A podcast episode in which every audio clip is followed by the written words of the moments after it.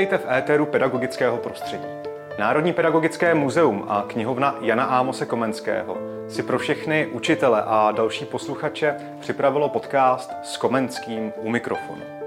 Tento rozhovor se uskuteční s českým historikem, odborníkem na raný novověk, s profesorem Jaroslavem Pánkem. Pane profesore, vítám vás v Národním pedagogickém muzeu. Je mi velkou ctí, že jste přijal pozvání do podcastu s Komenským u mikrofonu. Já děkuji vám za pozvání. Pane profesore, dovolte mi vás posluchačům představit. Eh, udělám to velmi rád, protože tento významný host eh, ve svém životě eh, opravdu dokázal mnohé. Eh, pan profesor Jaroslav Pánek patří mezi největší odborníky na české a evropské dějiny raného novověku. Byl ředitelem Historického ústavu Akademie věd, místopředsedou Akademie věd, prorektorem pro zahraniční styky Univerzity Karlovy. Eh, pane profesore, vedl jste také Združení historiků České republiky eh, a tak dále. Mohl bych pokračovat. Dál nyní ovšem jste ředitelem Českého historického ústavu v Římě, rovněž vedoucím redaktorem Českého časopisu historického, členem vědecké rady této instituce a pro tento podcast je stěžejní, že jste učil na univerzitách v Praze, v Brně a v Pardubicích. Eh, zeptám se už na první otázku, pane profesore. Kým se cítíte být především? Dnes bych řekl, že jsem především encyklopedista.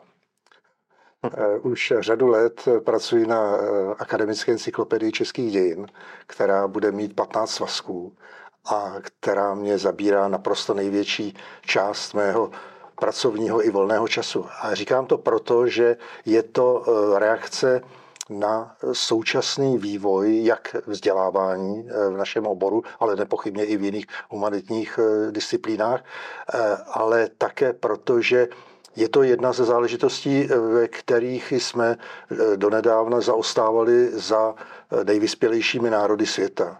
V tomto ohledu jsou příkladem Švýcaři, kteří se vydali nádherný Eh, mnohosvazkový lexikon švýcarských dějin, eh, který vydali dokonce, jak je tam přiměřené v Němčině, francouzštině, italštině a ve zkrácené verzi v retorománštině. A kromě jiného oni předvedli, eh, jakým způsobem se to má dělat. Ne, že bychom to mohli mi napodobit, ale tato práce je odpovědí jak světu, zatím je to v češtině, ale na internetu a jinak to bude rozšířeno dál, ale zároveň je to do české veřejnosti a především potom tedy pro školy, které, které se k tomu dostanou, zejména zase tou digitální verzí, tak, aby to odpovídalo dnešnímu, řekl bych, skromnějšímu eh, návyku na čtení. Aha. Dnes se nečtou z pravidla tlusté romány, eh, vědecké monografie si přečte pár odborníků, ale tady je to v komprimované podobě, by mělo být současné vědění o našich, ale také eh, dějinách, tedy, ale také o dějinách souvislostí s Evropou a se světem. Je to taková snaha ukázat, jakým způsobem je možné je vnímat, aniž by se člověk věnoval, řekněme, tomuto oboru na úkor ostatních, které jsou stejně potřebné. Mm-hmm. Takže to je eh, taková odbočka. Eh, je to všem výsledek jak vědecké, tak pedagogické práce a z toho to vlastně vychází. Rozumím. Eh, vaše role pedagoga je, řekl bych, nespochybnitelná, eh, velmi významná role. Eh, jak už jsem nastínil, pan profesor tedy byl pedagogem na Filozofické fakultě Univerzity Karlovy vlastně od roku 1990. Rovněž jste přednášel v druhé polovině 90. let na Filozofické fakultě Masarykovy univerzity. Zeptám se, jak se role pedagoga v podstatě proměňuje v dobách, kdy jste učil a v podstatě v této současné době. Jaké jsou tam rozdíly?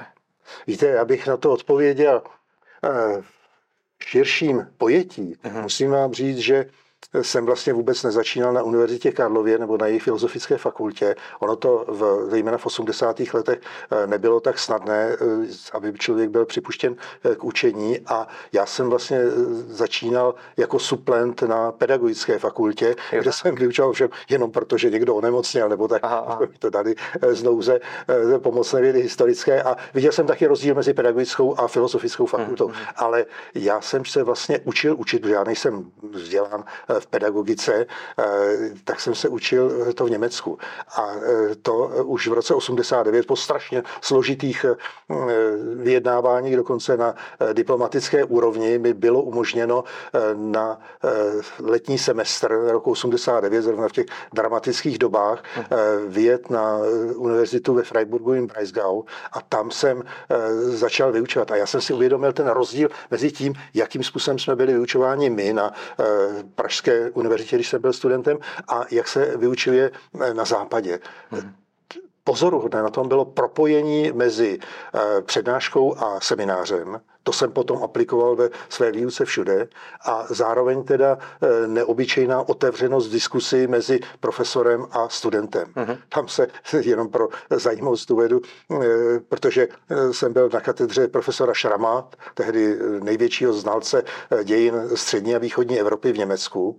A samozřejmě tam přicházeli také studenti, řekněme, z těch kruhů odsunutých z Polska nebo z Československa. A jejich výpady vůči eh, profesoru Šramovi byly takové, že potom, když třeba se to v 90. letech objevilo u nás, tak jsem už na to byl připraven, jo. Mm-hmm. Protože to, to byly skutečně, tam se to stávalo do velmi tvrdých politických rovin, ty diskuse a tak dále. Takže eh, musím říct, to byla, to byla znamenitá průprava, když přišla vlastně úplně nečekaně a já jsem netušil, že potom za nějakou dobu se otevře možnost učit řádně na našich univerzitách. Čili já jsem viděl něco, co potom nastalo u nás, ovšem eh, míra náročnosti eh, v tom Německu z hlediska studia, také protože ještě tehdy nebyl internet a tak dále, eh, například na, na množství načtené literatury, mm. byla ohromná, ta byla vyšší, než se očekávalo třeba u nás, u těch kvalitních studentů samozřejmě, mm. to je vždycky to nějak rozvrstveno, já mluvím o těch všech, čili tam to pro mě byla docela zajímavá škola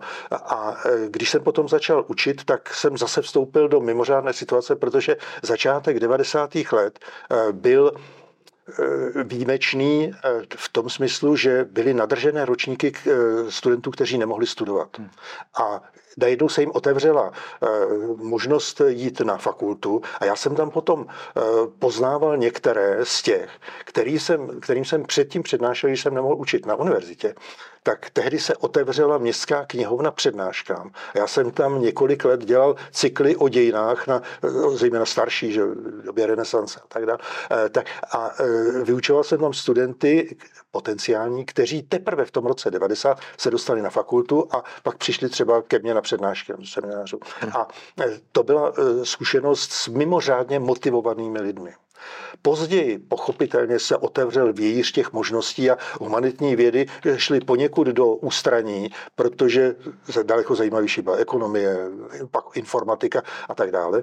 A e, musím říct, že postupně ten, e, jak si to nadšení ke studiu e, poněkud klesalo. To byla, e, myslím, obecná e, realita.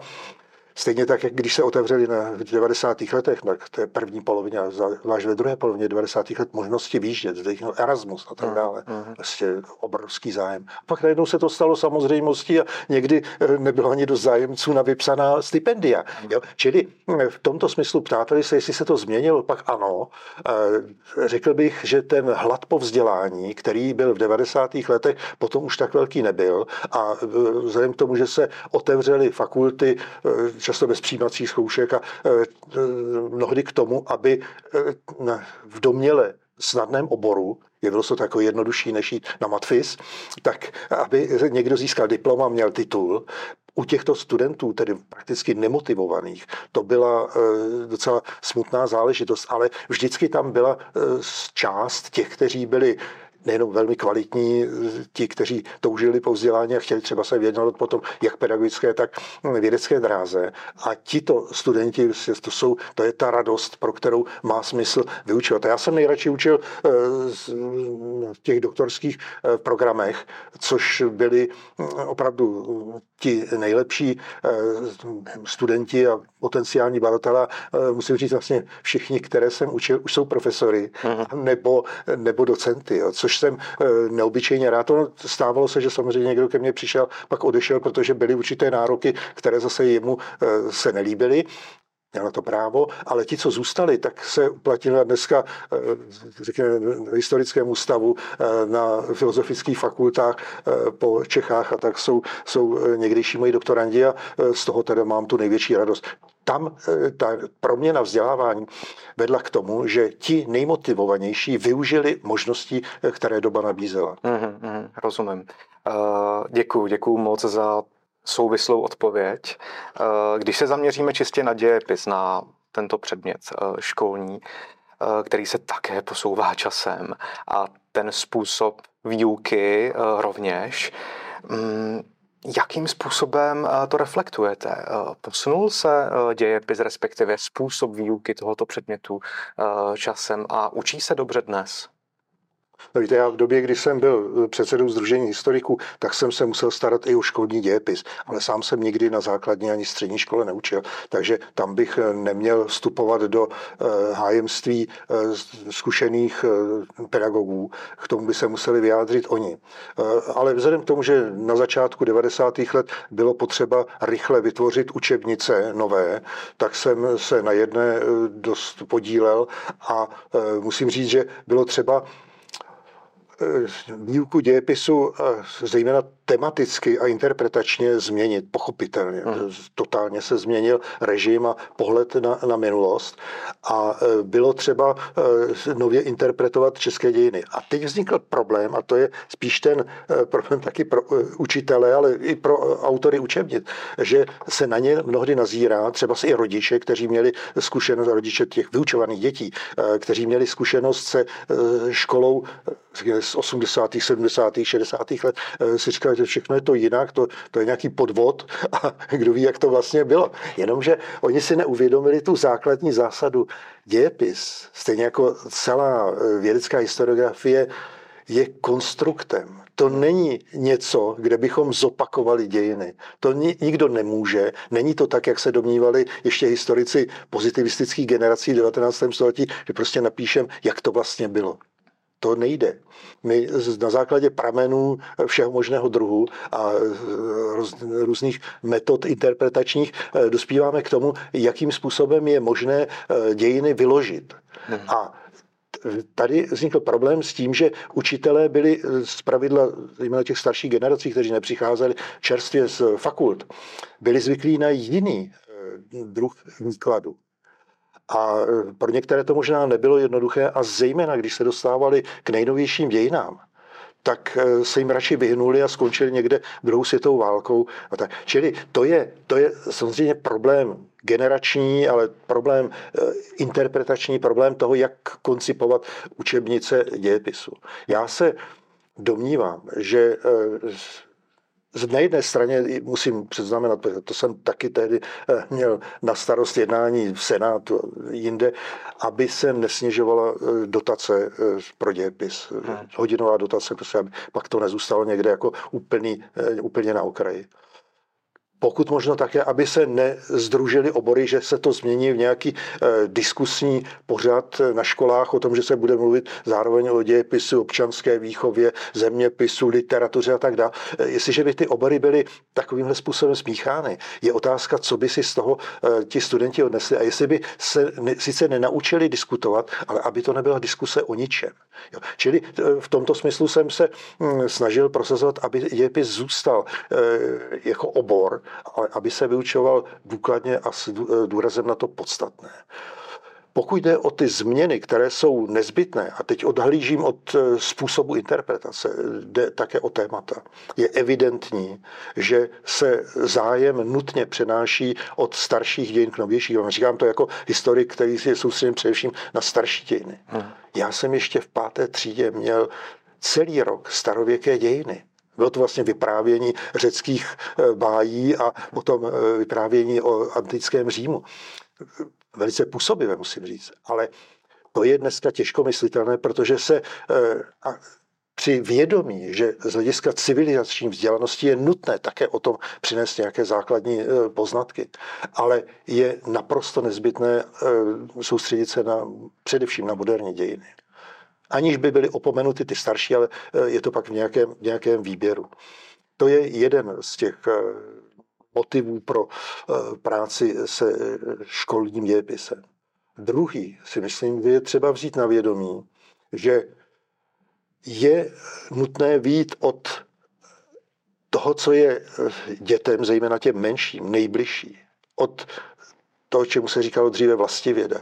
Naučit je vnímat vlastní okolí. Oni v nějakém prostředí žijí a na nich jim ukázat, řekněme, aby byli schopni pochopit eh, třeba umělecký vývoj toho prostředí, ve kterém se pohybují, aby nebyli vůči tomu lhostejní. Aby si uvědomili, že v tom prostředí se něco odehrávalo že ať chtějí nebo nechtějí vnímat dějepis, oni také jsou a stanou se součástí dějin. Třeba tou bezejmenou, ale oni je budou také prožívat. To je, myslím, první věc. Druhá věc je, že zase kromě toho, že se vyučí a musí se vyučit v nějakém eh, v té, v té centrální části dějiny, kterým říkáme národní, ale tedy toho prostředí, které nejlépe chápeme. Je těžké dnes přednášet dětem dějiny Indonésie, i když jsou důležité, ale pro eh, obyvatel Indonésie. Že? Takže tam se začíná u eh, dějin českých, ale vedle toho je velice nutné a nezbytné podávat to v kontextu evropských dějin. A potom to, co je, myslím, ten největší posun v poznání eh, v dějinách civilizačních. To, eh, dneska vlastně to mohou sledovat lidé u Miroslava Bárty, eh, egyptologa, který se touto problematikou zabývá, který od Egypta dospěl k tomu, jak interpretovat kolapsy civilizační a tak dále. Kolega Bárta vlastně vytvořil řekl bych i pro učitele, těch svých sedm zákonů, na nich je možné to eh, docela dobře ukázat, vysvětlit a tak dále.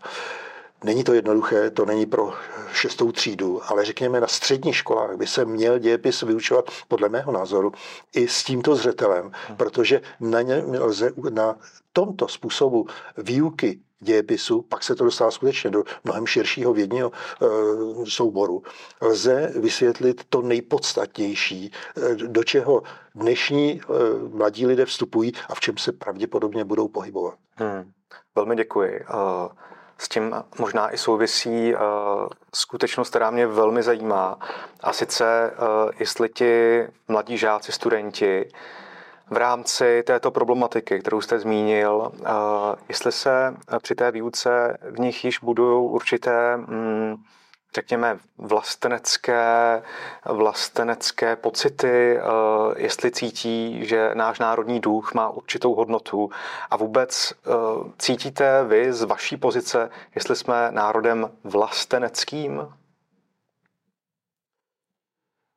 U takovýchto na jedné straně jednoduchých, na druhé straně eh, dost složitých abstraktních pojmů ano. je asi potřeba vždycky víc toho, co tím vlastně míníme. Hmm. I národ, i vlastenectví v 19. a v první polovině, v první třetině 20. století byly velice vysoko hodnocenými pojmy. Hmm. Přijímanými jako e, samozřejmost a jako e, součást sebevyjádření člověka. Hmm. Ve druhé polovině 20. Eh, století se ta situace úplně změnila, protože vnesením pojmu socialistické vlastenství a socialistický internacionalismus to bylo vlastně všechno podřízeno komunistické ideologii. A tím se tyto dva pojmy výrazně sprofanovaly, což eh, bylo vůči těm pojmům nespravedlivé, ty za to nemůžou. Uh-huh. To je, za to může ta manipulace s těmito pojmy. A e, na to e, přišla v 90. letech celkem přirozená reakce, kdy se to kivadlo obrátilo úplně na druhou stranu.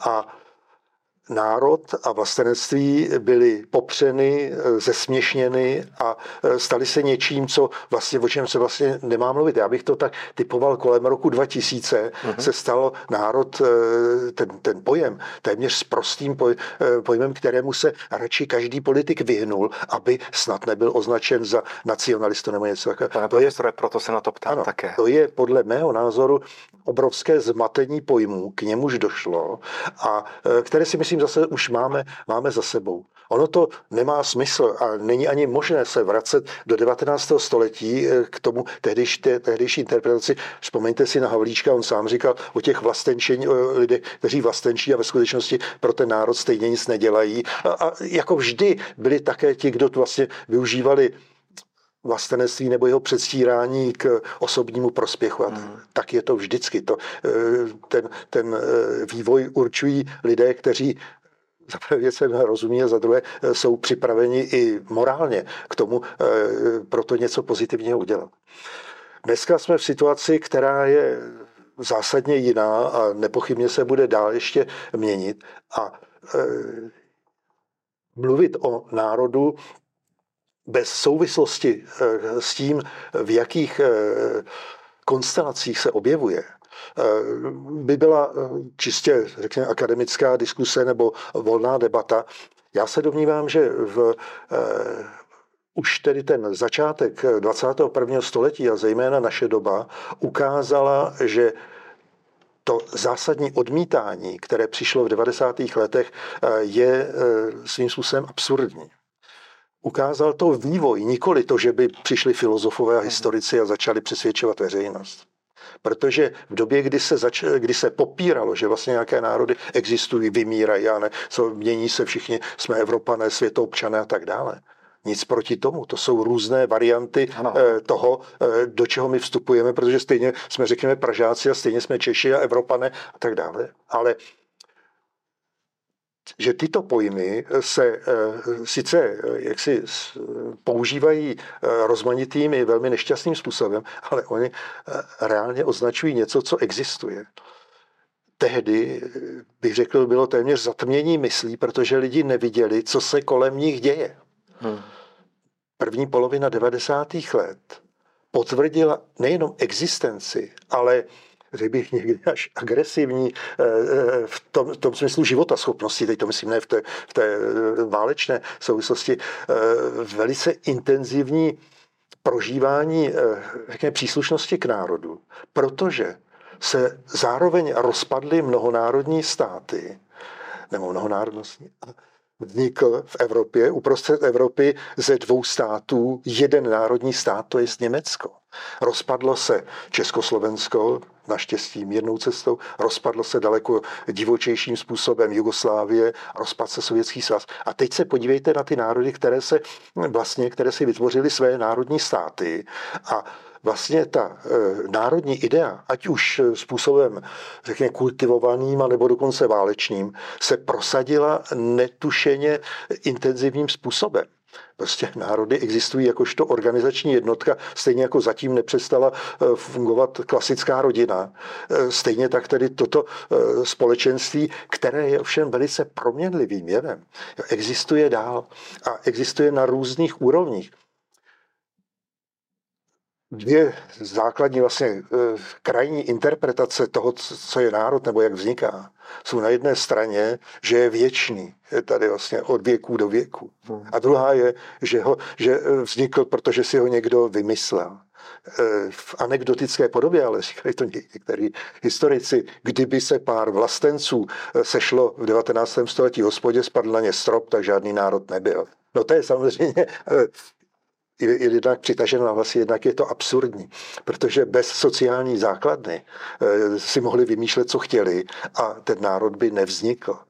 Kdyby takto, řekněme, lužičtí srbové eh, hmm. se eh, radili, tak asi ty dva maličké národky spojí dohromady a aby byly aspoň trochu, nic takového se ve skutečnosti neděje. To, že byli kultivo, lidé, kteří národní myšlenku jazykově, kulturně, politicky kultivovali, to je nepochybné, ale že vyžaduje existenci existence národa především eh, nějakou eh, společenskou základnu, která je propojena, jak to ostatně eh, v moderních dějinách první definoval Komenský, která, jednotku, která má nějaký, řekněme, původ, on to bral téměř genetický, ale já bych řekl spíš etnický, etnický původ společný, má nějaké území, eh, má nějakou kulturu společné dějiny a má, řekněme, určité mentální souvislosti, to zase pojal jako úsilí o společné dobré, jo, ten pojem bon, bon comune, ale to je, to je eh, realita, kterou si prostě nikdo vymyslet nemůže. On ji může výrazně ovlivnit.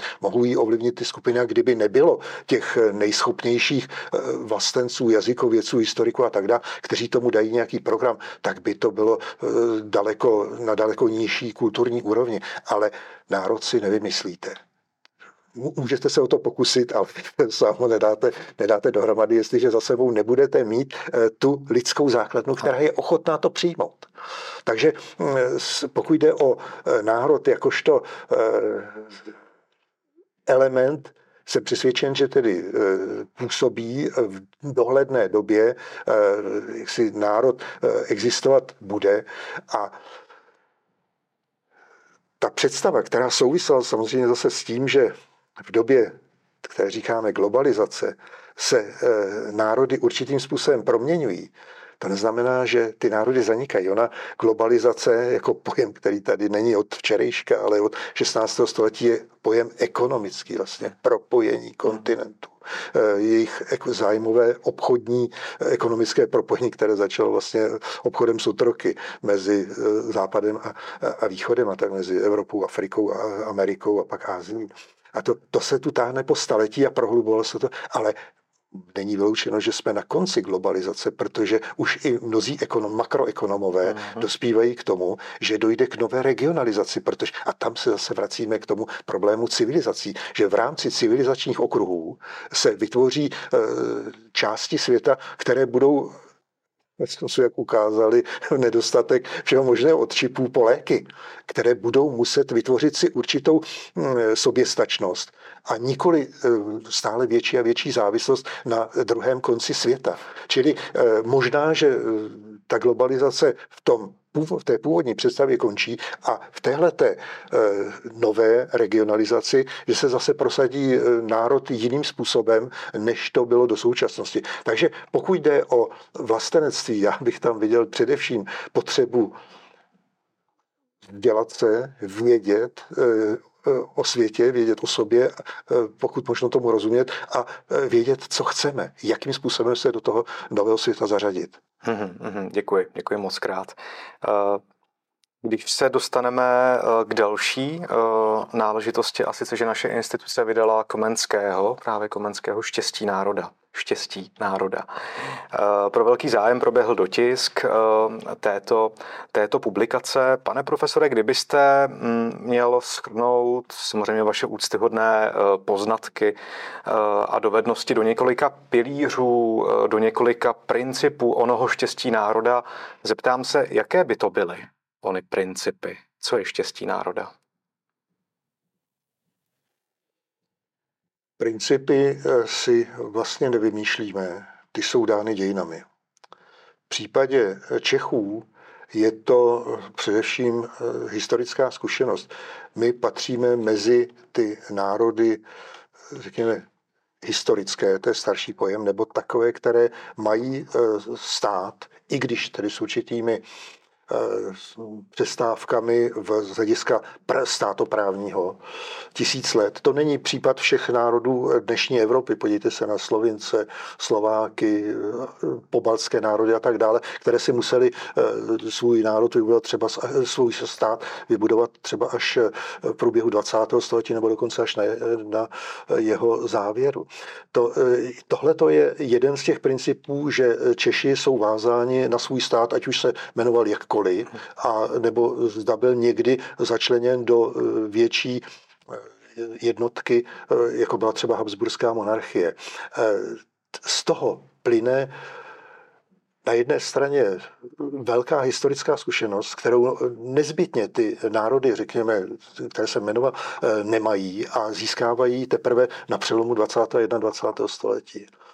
To je otázka schopnosti, alespoň tam, kde je vůle eh, k, k kritické a sebekritické úvaze, tak je to vědomí vlastních možností. Češi ve 14. 15. století podlehli mesianismu.